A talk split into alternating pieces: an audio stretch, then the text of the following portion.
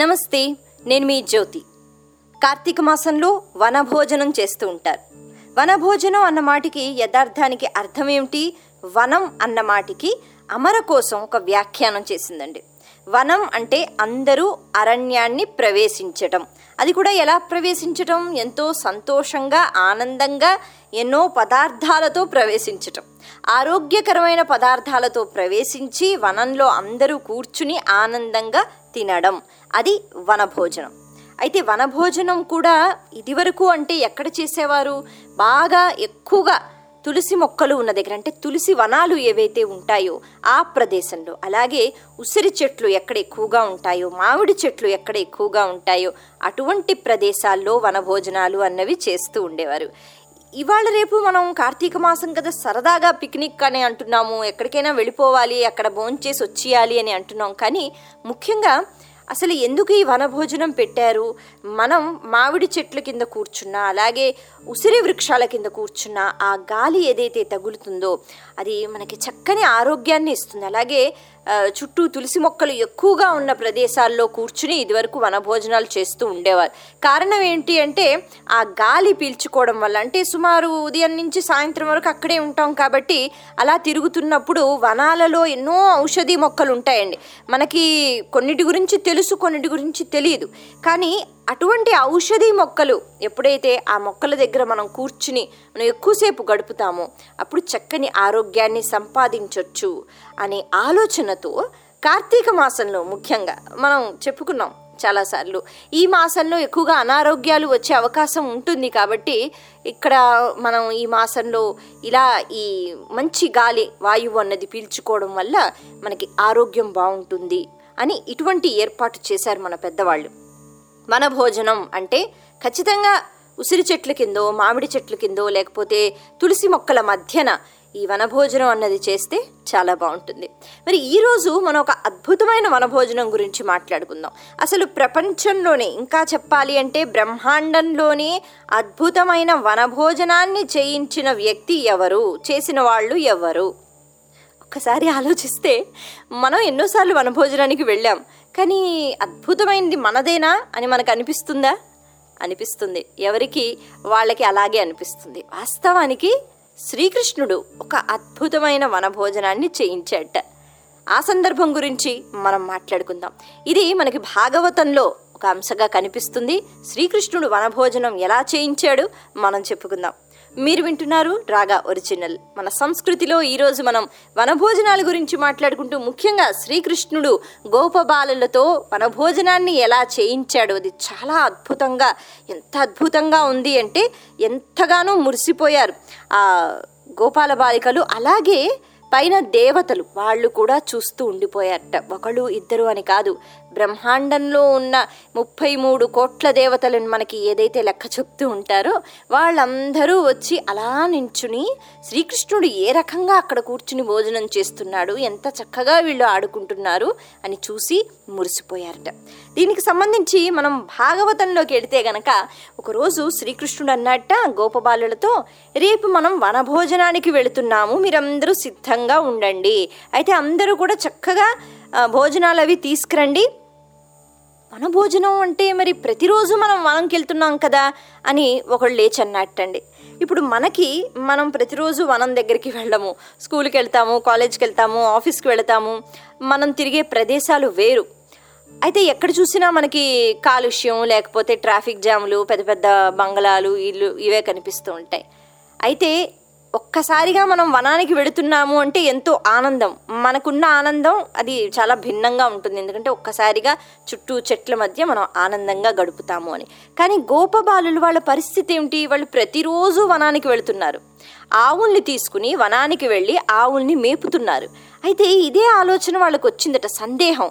శ్రీకృష్ణ వనభోజనం అంటే ప్రతిరోజు మనం వెళుతున్నాం కదా. మరి అక్కడే కొంచెంసేపు ఉంటాం కాబట్టి ఆవుల్ని మేపిన తర్వాత మనం కూడా అక్కడే తినేసి వస్తున్నాం కదా. మరి వనభోజనం అంటే ఏమిటి అని అడిగారట. శ్రీకృష్ణుడు అన్నాడు ప్రతిరోజు మనం చేసేది వనభోజనం కాదు ఎవరు తెచ్చుకున్నది వాళ్ళు తింటున్నాము. కానీ రేపు మాత్రం అందరూ కలిసి తింటాం అందరి పంచుకుని తింటాం. రేపు మనం కేవలం ఆవుల్ని మేపి మళ్ళీ వెళ్ళిపోవడం అన్నది కాదు రేపు మనం ఎంతగానో ఆనందంగా ఆడుకుంటాం. అది భిన్నంగా ఉంటుంది. అదే వనభోజనం. మీకు రేపు అర్థం అవుతుంది. మీరు మాత్రం తొందరగా లేవండి భోజనాలు అవి చక్కగా తీసుకుని రండి అని శ్రీకృష్ణుడు చెప్పడం జరిగిందట. అందరూ ఆలోచిస్తున్నారు. ఓహో అంత భిన్నంగా ఉంటుందా? ఎలా ఉంటుంది ఈ వనభోజనం? అని వాళ్ళు ఆలోచిస్తున్నారట ఆ రోజు రాత్రి అయింది అందరూ పడుకున్నారు ఇళ్ళలో చెప్పేశారు అమ్మ రేపు మేము వనభోజనానికి వెళుతున్నాం ఎందుకంటే శ్రీకృష్ణుడు తీసుకుని వెళ్తాడు అని. ఎంతో ఆనందంగా వాడు పడుకున్నట్ట. ఇక ఉదయాన్నే ఇక్కడ లేపుతోంది కూడా భగవంతుడండి. అందరినీ లేపి మరీ తీసుకుని వెళ్తున్నట్ట. అంటే ఆ స్థితి మనం గమనించాలి. పరమేశ్వరుడు భగవంతుడు అన్నవాడు మనం నిద్రావస్థలో ఉన్నప్పుడు మనల్ని లేపుతాడు. దేనికోసం? అదిగో ఆనందం అక్కడ ఉంది. ఆ ఆనందం వైపు నిన్ను నేను తీసుకుని వెళుతున్నాను అని తీసుకెళ్తూ ఉంటాడు. అలా శ్రీకృష్ణుడు తొందరగా లేచట అందరికంటే. లేచి ఒక బూర అది పట్టుకుని ఊతున్నట్ట ఇంటింటికి వచ్చి ఊతున్నట్ట అలా ఊదుతున్నప్పుడు అవి వాళ్ళు విన్నప్పుడు బూర ఊతున్నాడంటే శ్రీకృష్ణుడు వచ్చాడు. వనభోజనానికి సమయం అయిపోయింది. తొందరగా మనం లేవాలని చెప్పి ఆ బూర ఊదుతున్న ప్రతి ఇంటిలోని ఆ గోపబాలు లేవడము గబగబా తయారు కావడము మొత్తానికి అందరూ సిద్ధంగా ఉన్నారట. అందరూ వనానికి వెళ్ళారట. వెళ్ళిన తర్వాత వాళ్ళతో పాటు ఆవుల్ని దూడల్ని కూడా తీసుకుని వెళ్ళడం జరిగింది. అయితే వాటిని పక్కన పెట్టి కాస్తసేపు మనం భిన్నంగా ఆడుకోవాలి. మనం ఎంతో ఆనందంగా ఆడుకోవాలి. ఈ ప్రదేశం ఆ ప్రదేశం అని కాకుండా మనం అందరం కలిసి మనమంతా చక్కగా విహారం చేద్దామన్నట్ట శ్రీకృష్ణుడు. సరే అని చెప్పి వాళ్ళు ఎంతో ఆనందంగా వాళ్ళు గెంతుతూ పాడుకుంటూ ఇక్కడ భాగవతంలో ప్రత్యేకించి ఎంత ఆనందంగా వాళ్ళు గడిపారు అన్నదానికి చెప్తారండి కొన్ని శ్లోకాలు. మనము వనానికి వెళతాం మన భోజనానికి. ఎక్కడ కూర్చున్నామో అక్కడ కూర్చుంటాం మహా అయితే రెండు మూడు ఆటలేవో ఆడుకుంటాం తినేస్తాం వచ్చేస్తాం. గోపబాలను మాత్రం అలా కాదట. శ్రీకృష్ణుడు చెప్పాడు చాలా భిన్నంగా ఉంటుంది వనభోజనం చాలా ఆనందంగా మనం గడపాలి. మరి వాళ్ళు ఎలా గడుపుతున్నారు అంటే భాగవతంలో మనకి చెప్తారు. కోయిలు కూస్తూ ఉంటే వెనక వెనకే ఈ గోపబాలు కూడా వాళ్ళు అరిచే ప్రయత్నం చేస్తున్నారు. ఎలాగా? కోయిల ఏ రకంగా అయితే కూస్తోందో అదే రకంగా అరుస్తున్నారట. అలాగే రాళ్ళ వెనక బండరాళ్ళ వెనక దాక్కుంటున్నారట చాలామంది. మరి కొంతమంది వచ్చి వెతకటము వీళ్ళల్లో శ్రీకృష్ణుడు కూడా వాళ్ళల్లోని కలిసిపోయి ఆడుకోవడము. అలాగే పైన పక్షులు ఎగురుతూ ఉంటే అవి ఎలా ఎగురుతున్నాయి? మనం కూడా ఆ రకంగా ఎగరాలి అనేటట్టుగా నీడని చూసి ఆ నీడ వైపు చూసి మనం రెండు చేతులు ఎత్తితే ఆ నీడ కొంచెం భిన్నంగా కనిపిస్తుంది. అలా నీడని చూస్తూ చేతులు అటు ఇటు అంటూ పరిగును తీస్తూ అంటే పరిగెత్తడము ఇలా రకరకాలుగా ఆడుకుంటున్నట్ట. అలాగే వాళ్ళు ఒక కొంగ ఒంటికాల మీద నించినప్పుడు వాళ్ళు కూడా దాన్ని చూసి అలా నించోవడము. ఇలా ప్రకృతిలో ప్రతి జీవి అంటే ఒక కుందేలు పరిగెడుతూ ఉంటే వాళ్ళు కూడా కొంచెం గెంతుతూ పరిగెట్టడము. ఇలా అన్ని వాటిని చూస్తూ అవి ఏ రకంగా చేస్తున్నాయి మనం కూడా అలాగే చేద్దాము అనేటట్టుగా వాళ్ళు ఎంతో ఆనందంగా అలాగే నెమలి చూశారట నెమళ్ళను నెమళ్ళని చూసిన వెంటనే అవి ఏ రకంగా నాట్యం చేస్తున్నాయి అలాగే వీళ్ళు కూడా నాట్యం చేసే ప్రయత్నం. అదొక ఆనందం అనమాట అది మనం చెప్తే మనకు అర్థం అవ్వదు అలా ఆనందిస్తూ ఆనందిస్తూ ఒక ప్రదేశం నుంచి ఇంకో ప్రదేశానికి నీటిలోంచి ఇలా రకరకాలుగా వాళ్ళు ఆడుకుంటూ వెళ్ళిపోతున్నారట. ఇక్కడ ఒక అద్భుతమైన సంఘటన జరిగిందండి. అంటే వనభోజనం ఎంత చక్కగా చేయించాడు? కేవలం వనభోజనమా? కాదు అందులోంచి ఒక లీల కూడా మనకి బయటపడింది.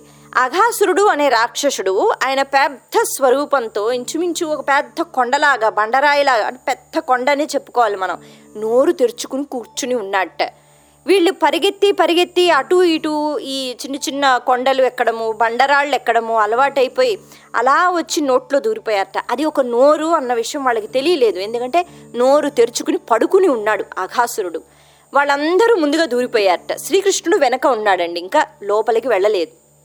అఘాసురుడు నోరు ముయ్యలేదట. ఎందుకంటే ఇంకా శ్రీకృష్ణుడు రావాలి కదా ఆయన కూడా వచ్చిన తర్వాత అందరినీ మింగేయాలి చంపేయాలి అన్నది ఆ రాక్షసుడి యొక్క ఆలోచన. కంసుడు పంపిస్తాడు.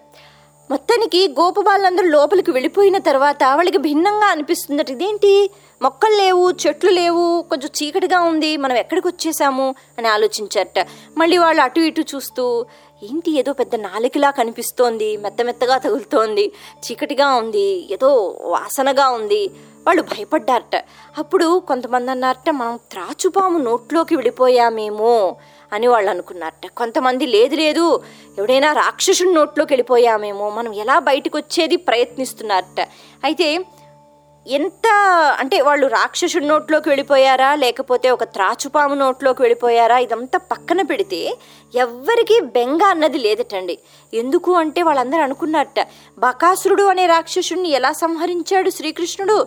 చాలా తేలిగ్గా. అలాగే ఎంతోమంది రాక్షసుని సంహరించాడు. మనం ఎక్కడ ఉన్నా పర్వాలేదు. మనం త్రాచుపాము నోట్లో ఉన్నా పర్వాలేదు. మనం రాక్షసుడి నోట్లో ఉన్నా పర్వాలేదు. శ్రీకృష్ణుడు ఉన్నాడు కదా. ఖచ్చితంగా చూస్తాడు. మనల్ని రక్షిస్తాడు. మనం కంగారు పడవలసిన అవసరం లేదు అని వాళ్ళు ఎంతో నమ్మకంతో ఉన్నారట.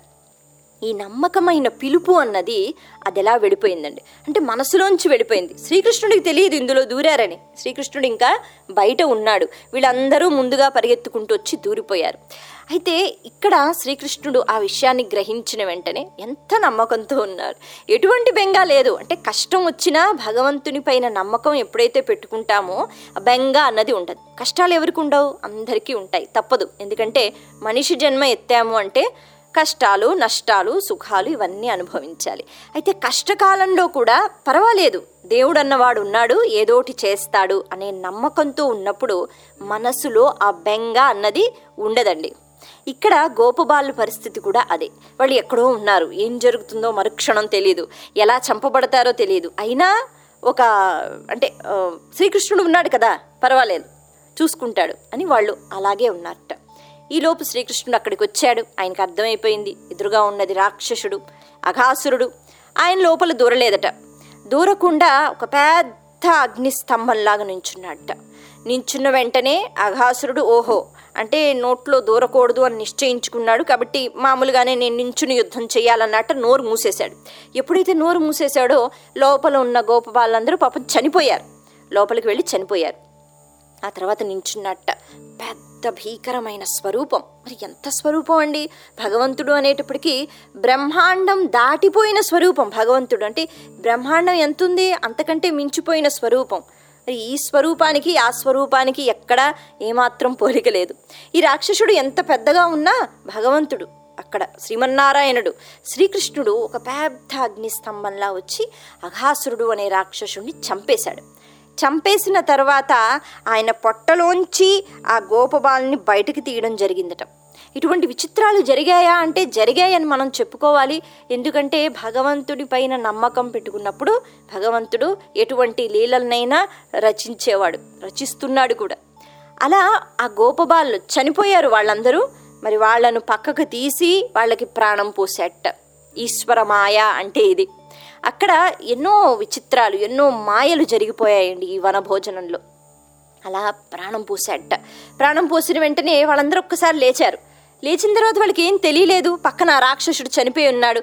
శ్రీకృష్ణుడు వచ్చాడు. మనల్ని రక్షించాడు అని చాలా మామూలుగా తీసుకున్నారట. మళ్ళీ అందరూ కలిసి వెళ్ళిపోయారట పరిగెత్తట ఆడుకుంటున్నారట. అలా వెళ్ళి వెళ్ళి ఆకలి అన్నది తెలియట్లేదటండి. ఇంచుమించు సాయంత్రం అయిపోతుందట. మరి వనభోజనం అంటే పొద్దున అనగా వచ్చారు తినాలి కదా. శ్రీకృష్ణుడు అన్నట్టు మీ ఎవ్వరికీ ఆకలి వేయడం లేదా? అంటే ఏమో చాలా భిన్నంగా చాలా హాయిగా ఉంది. ఆకలి అన్నది తెలియట్లేదు అంటే సరే మీకు ఆకలి లేదేమో నాకు ఆకలిగా ఉంది. రండి మనం కూర్చుని తిందాం. అంటే అందరూ ఒక దగ్గర కూర్చున్నారట ఇక్కడ కూడా ఒక విచిత్రం.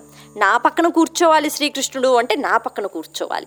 మరి అలా ఎలా అండి? ఒకళ్ళు కూర్చున్నప్పుడు అటొకడు ఇటొకడు కూర్చుంటారు. మహా అయితే ఎదురుగా ఒకళ్ళు వెనక శ్రీకృష్ణుడిని చూస్తూ అందరూ తినాలి అంటే ఎలా కుదురుతుంది? వాళ్ళు వాళ్ళే కొట్టుకుంటున్నారట. నేను కూడా చూడాలి కదా శ్రీకృష్ణుడిని నేను కూడా చూడాలి కదా.